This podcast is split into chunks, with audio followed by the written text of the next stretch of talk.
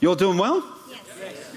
That's good. You know, every, every time I approach Scripture and I, I'm, I know I'm preaching, I guess in my heart, some things just need to be preached. Some things, you know, you feel like God is moving you a particular way. And, and often when you feel moved by the Holy Spirit to speak about something, um, you, you have to get out of your depth a bit.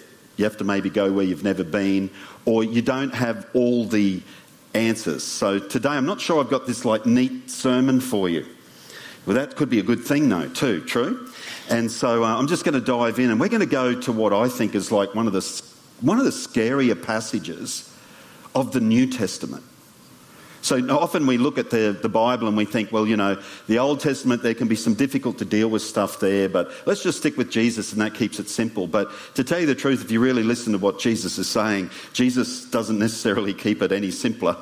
And so uh, I want to go to Matthew chapter 25 today. But before I get there, um, just talking about this season that we're in, and I'm so glad that I think we seem to be coming out of you know, like uh, all of society. I noticed it this week. We noticed it in our favourite coffee shop.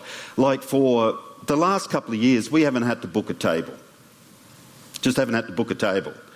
We are starting to have to book a table now in the last week. And to me, it's like, praise God, you know, society is going to spring back and we are going to get back into this. But to tell you the truth, I mean, this season has been a reset. We, we all understand that. And some things probably do they did need to be reset. Some of us probably did need a bit of a rethink. And I know for myself, I mean, the, the introversion that tended to go, or the introspection that tended to go with this last season, um, uh, I hated it. I really hated it. I, we're having a major emphasis on mission right now. It was simply because it was really hard to do mission.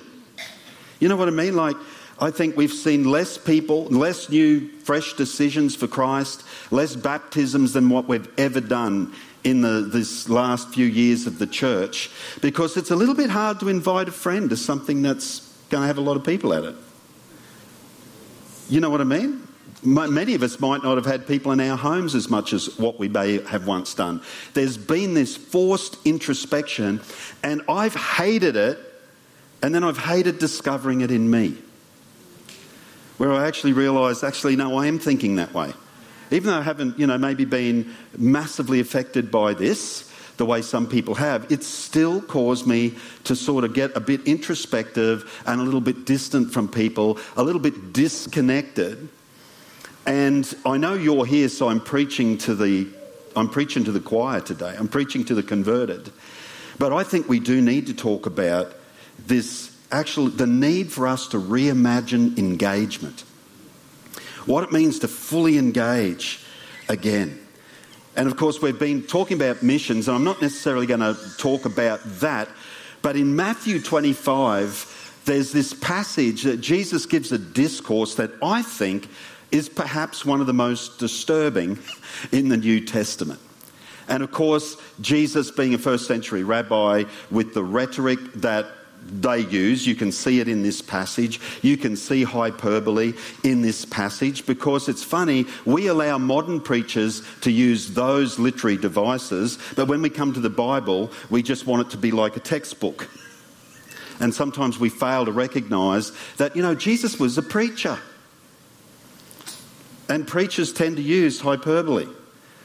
We tend to exaggerate to make a point. Is it okay if Jesus does that, or am I being a heretic for saying that? But Jesus used literary devices the way that we do to make a point. However, no, no matter how much you try and filter this story through that, it's still scary, okay? Because he's making a very, very clear point. And, um, and then I'm just going to make a, bring a couple of conclusions. I'm going to read a fair bit of scripture. Are we okay with that? We're okay to read the Bible in church? You're okay online? You're okay to hear a little bit of scripture? I'm sure we are. Matthew chapter 25, verse 31 to 46. When the Son of Man comes in his glory and all the holy angels with him, then he will sit on the throne of his glory, and all the nations will be gathered before him. And he will separate them one from another as a shepherd divides his sheep from the goats. And he will set the sheep on his right hand, but the goats on his left. This is ominous already, okay? Or is no one reading this with me? Do you have a sense of like, oh, I, I don't want to be a goat already? And so then the king will say to those on his right hand, Come, you blessed of my father, inherit the kingdom prepared for you from the foundation of the world. For I was hungry and you gave me food. I was thirsty, you gave me drink. I was a stranger and you took me in. I was naked and you clothed me. I was sick and you visited me. I was in prison and you came to me. Then the, answer, the righteous will answer him, saying, Lord, when did we see you hungry and feed you, or thirsty and give you a drink? When did we see you, a stranger, and take you in, or naked and clothe you? Or when did we see you sick or in prison and come to you? They're like bewildered. And the king will answer and say to them, Assuredly I say to you, inasmuch as you did it to one of the least of these, my brethren, you did it to me.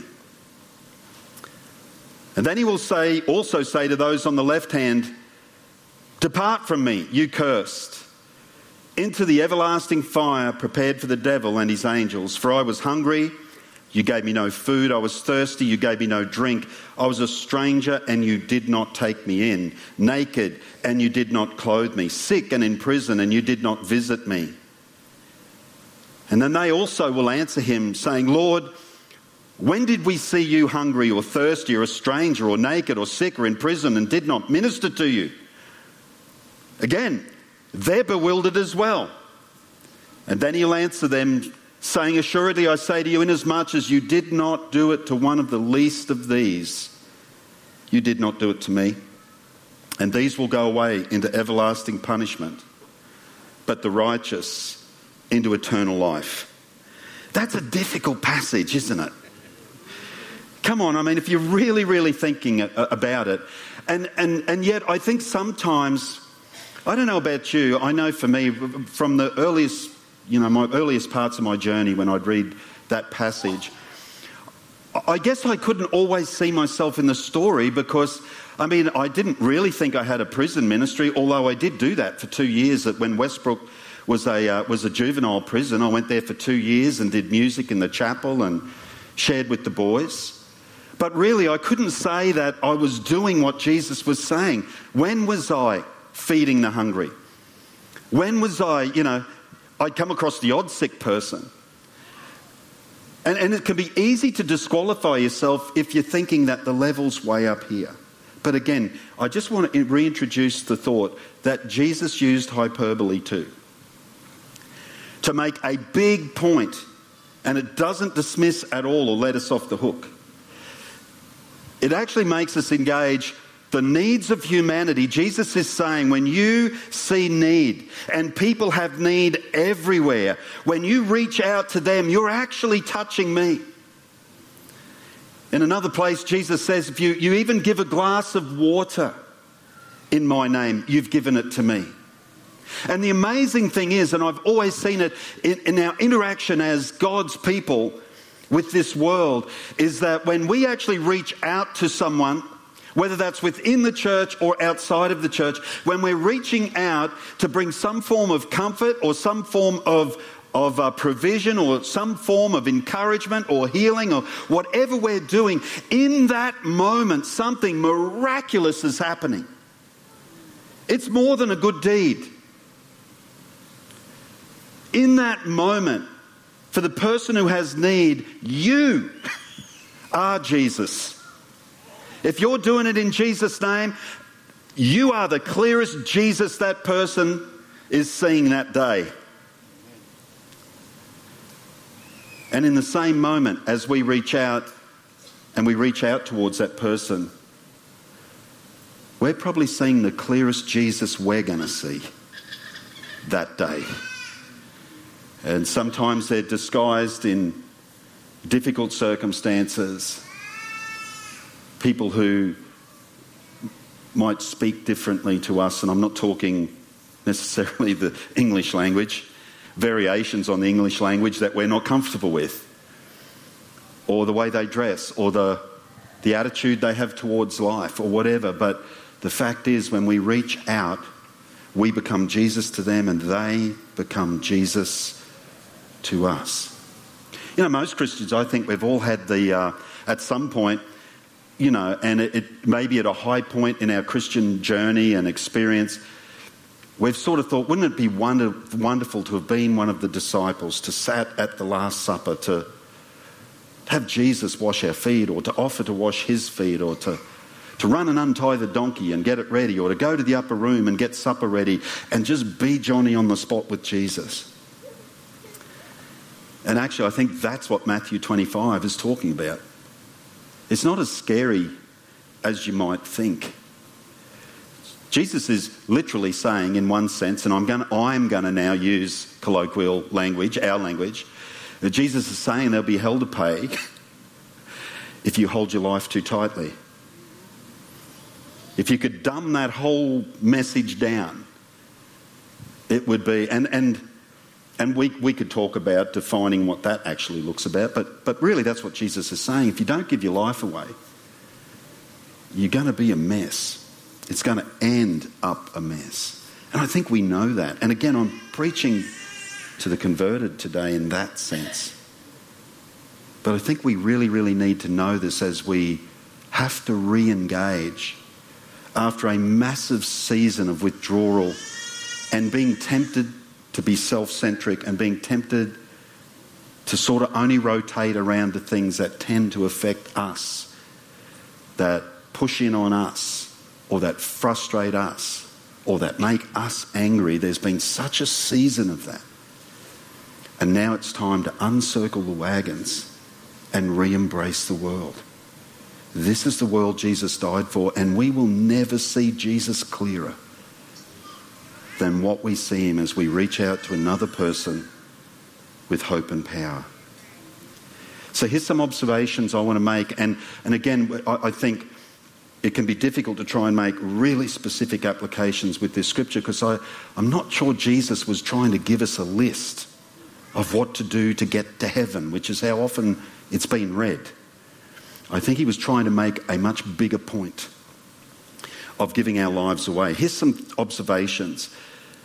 The problem was what they didn't do.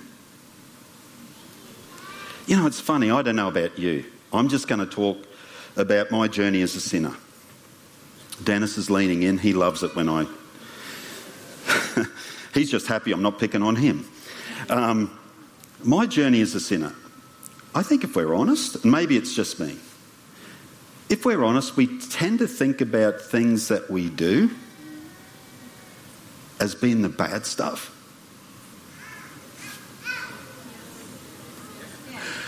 Honesty is starting to come, I can tell. We, we tend to think of what we do, we tend to think, if I could put it this way, we tend to think of sins of commission. And it's really easy to forget sins of omission. But that's what Jesus is actually talking about. He's not talking about some bad thing you did. Because, you know, it can be easy in our Christian journey to just try and keep ourselves from messing up. But you're actually only living in neutral there.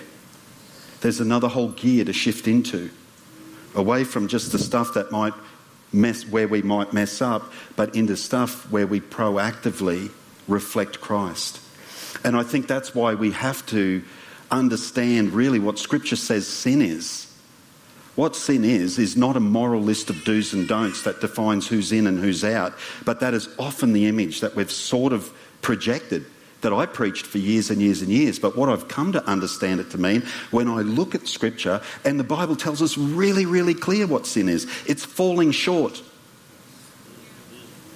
It's falling short, and then you've got to ask the next question what are you falling short of? Well, Paul even answers it in the book of Romans and he says, falling short of the glory of God. Because man, understanding the Genesis story, we are created in the image of God to reflect our Creator. That's what you're seeing, or that's what our world sees when we reach out in Jesus' name and bring healing or bring life or bring provision or do something. That's what they're seeing. They're seeing a reflection of the Creator, whether they understand that or not. And I think all heaven applauds for that. that. This is why Jesus said, don't do it for people who are going to thank you for it. Don't necessarily do it for people who are going to get you back. just give it away because then you're like your Father in heaven who makes the sun to rise and the, and the, and the rain to fall on the just and the unjust, both alike. And we begin to shine like Him. But often we struggle, we struggle with that concept. It's like, well, I'm not a sinner and I'm not trying to make you feel like one either. I'm just saying there are things that we need to do that are just as important as maybe some of the destructive things we need to stop. Does that make sense? And I think that's exactly what we see in this passage. Jesus is highlighting it to them. This is not just about being holy and set apart. This is about actually having your overalls on and being immersed in a broken world.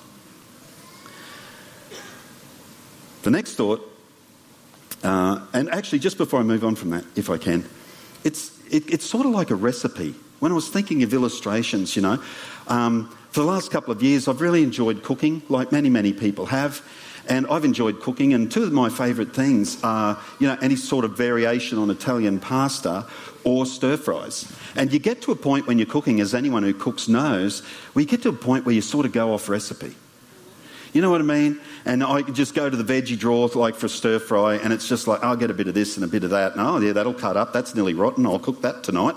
Uh, you know, and a couple of spoonfuls of ginger and a bit of this and soy sauce and some oyster sauce or whatever, and, and you come up with a nice stir fry. But it's amazing when you're doing that, that if you're not careful, if you leave something out,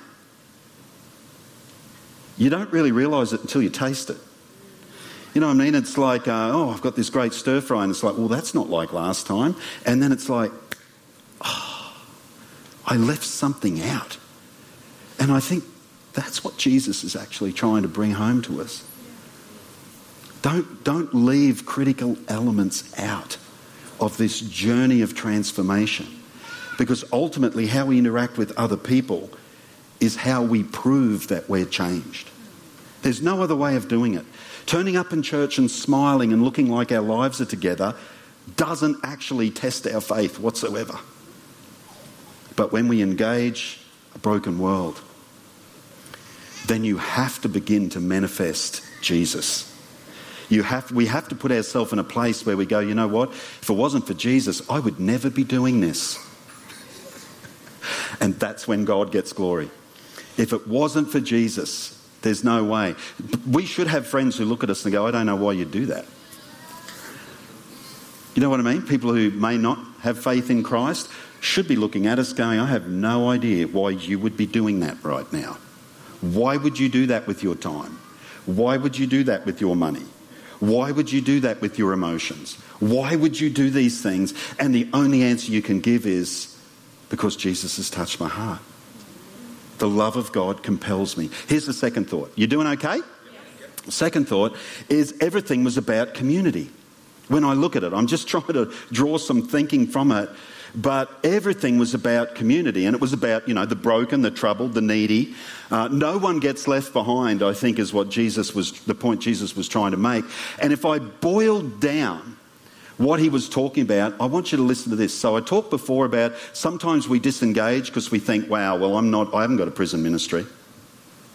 I'm not a healing evangelist. So it's like, well, that stuff sounds so much higher than where I'm at. I broke it down. This is what Jesus is talking about food, drink, fellowship. That means a getting together and a sharing of hearts, physical needs met, empathy, and mercy. When I read what Jesus, that's the list of what he gave us to do. And I think as we reimagine engaging, that gives us a key for how and where in our world we can re engage. And as I said, they were all in it together. It was about community. When Jesus spoke to them, he said, Sheep, goats, plural. There's a community of the unfeeling, the insensitive, the insular, and the introverted in the sense of they've circled the wagons, it's about them, not introverted personality wise, just to, for the introverts amongst us. And then there's a community of the generous, of those who are determined to reach out and make a difference in their world. So there's these two different communities. Point being, it's about community. You're either in a community of the compassionate, the generous, and merciful, or a community of the self focused and self satisfied. We've heard it well. Our society's got a saying for this birds of a feather. They do tend to. Um, as iron sharpens iron, the Bible would say, so does one person sharpen the countenance of their friend. We are all in community. The question comes down to what is the community that we're in? And I'm talking now maybe even beyond church, but it does pay for us to look around occasionally and see who we're surrounding ourselves with in life. What are the topics of conversation, for example? Who am I talking to and what am I talking about? I love this quote by Eleanor Roosevelt, and many of you will have seen it, but I, am not sure there's a better one when it comes to filtering what we talk about. And she says this great minds discuss ideas, average minds discuss events, small minds discuss people. So, who are we surrounding ourselves with? Where is the time, effort, and emotion invested? Because if our time, effort, and emotion is all coming back to the centre, we're in danger of actually omitting something really important from the recipe that God wants us to cook with our lives. Does that make sense? Okay, next, uh, next last thought. And this to me is like one of the most stunning ones. Whether you were ignorant and self centered or whether you were generous and engaged. It was a lifestyle for both of them. It was actually a lifestyle, it wasn't a one off. As a matter of fact, the scariest thing about this whole passage is both groups share this in common. They were both totally oblivious. The ones who weren't were totally oblivious to the fact they were leaving something really important out of the recipe. And the ones who were seemed to be doing it not necessarily intentionally, it's just who they were. And it can be a scary place, you know, to just be in a place where you are actually living subconsciously, not even stopping to think. Now, of course, if you're doing well and you're actually baking the cake with all the ingredients, that's not so harmful. For the others, it was a real wake up call. I think it's what we say you shape your habits, then your habits shape you. And we do know that. You simply are a sum total of your habits. But here's the thing we don't tend to naturally drift towards what's excellent. I think that's far more intentional. We don't naturally just drift towards doing great things, achieving great things. That's something that we actually need to set our heart on and set our mind to. And when I look at Matthew 25, I just think that's all Jesus was doing. He was just yanking the chain really hard to wake everyone up. And again, it's, it's, not, it's not real, it's a parable, it's a story he told to illustrate a point, possibly that we need to understand that we can leave important things out even while, you know, we're keeping ourselves from things we shouldn't. We need to be aware we could leave things out. That we're surrounding ourselves with people that are like minded and that we will eventually become like if we spend enough time there. And finally, that generosity is a lifestyle that should, should probably at some point just become subconscious. We just live out, focused out, reflecting the, glim- the glory, reflecting the image of God to all of creation, no matter how broken it is. And that's just who we are. It's not even conscious anymore. We just do it. And I mean, I just, I love that passage. I, I know I started off saying that passage is scary, but I think if you can take that and apply that, it's not actually scary. It's just Jesus yanking our chain and making us take stock of where we're really at. So here's some questions.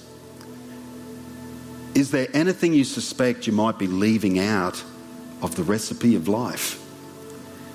Ultimately, as I said, there is life in giving yourself away. Jesus said, Those who save their lives will lose it, but those who lose their lives for my sake will find it. So there is life in giving, giving ourselves away. Is there anything we're leaving out? If the future me will look like my current friends, is that who I really want to be? And it never hurts us to stop and ask ourselves that question. Whoever we're hanging around with, whoever's speaking into our life, whoever we give you know, emotion to and receive emotion from, that group of people in our life, is that who I want to be? And it pays for us to take stock of that because eventually we do tend to begin to reflect what we hang around with. If I had to describe my pattern of life, and I just wonder, most of us have got a phone here. Would you pull out your phone just for a second? If you've got a phone or a piece of paper, if you've got a piece of paper, I want to give you some homework to do right now.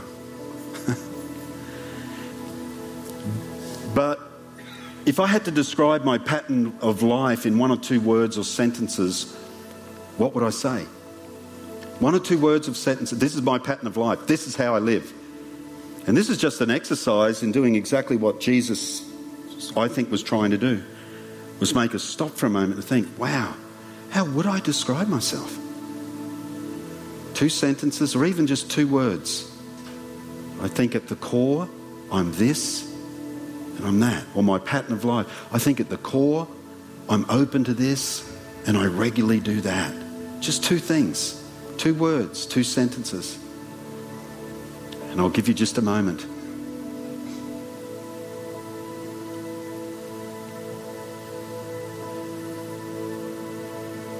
And it's just taken stock. It's looking in the rearview mirror. And finally, what is one step I can take toward reflecting more of God's image? God's character, God's nature. This is not just about some massive leap, some massive change that we need to make. It should just be about polishing one facet of the diamond. Potentially, that even the disconnection of this season of COVID, we've allowed something to dull off there's something that maybe that we used to do with a passion for Jesus that has been impossible in this season. But I'm just, I'm trying to say, folks, hey, I think that season might be passing. Finally. The whole world just seems to want to get on with it. So, what's one facet of the character and nature of God that I can revisit in my life and bring back to a brilliant reflection of who He is. Cool. You got your little bit of homework done? Some of you might be taking that homework with you.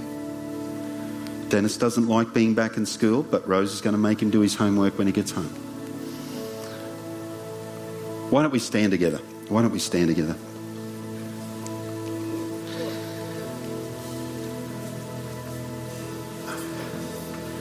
And let me pray for you. Father, help us to re engage our world. Help us to recognise the moment. There's been a few false starts, but we just seem to be in a moment where this is just going to gain momentum and it's probably only going to go one way. So we want to be on the leading edge of that. Re engaging our community, re engaging the marketplace, our schools, universities wherever you have us, re engaging our families. Help us to re engage and reflect Christ in amazing ways with mercy, even reflecting Christ with a meal, reflecting Christ with connecting in the lonely. Help us be salt and light. Help us reflect your heart to our community, Father. Come on, if you're committed to that, say amen with me. Amen. And, uh, and just lastly, if you're with us here today in the room, online, you want to know more about Jesus, we want to, we want to help your journey with that. You might be at a point right now where you're like, you know, I think I know what I need to know about Jesus. It's time I just made a decision to follow him. And I want to encourage you, friend, don't put it off any longer. Do it right now, right where you stand right where you're seated, right where you're listening to this, just make that decision to open your heart. Say, Jesus, I want to follow you. Whatever that means, I'm going to follow you. And um, you can make that decision right now, and Pastor Sue will help you on the rest of the journey. Will. Can we thank Pastor Chris this morning?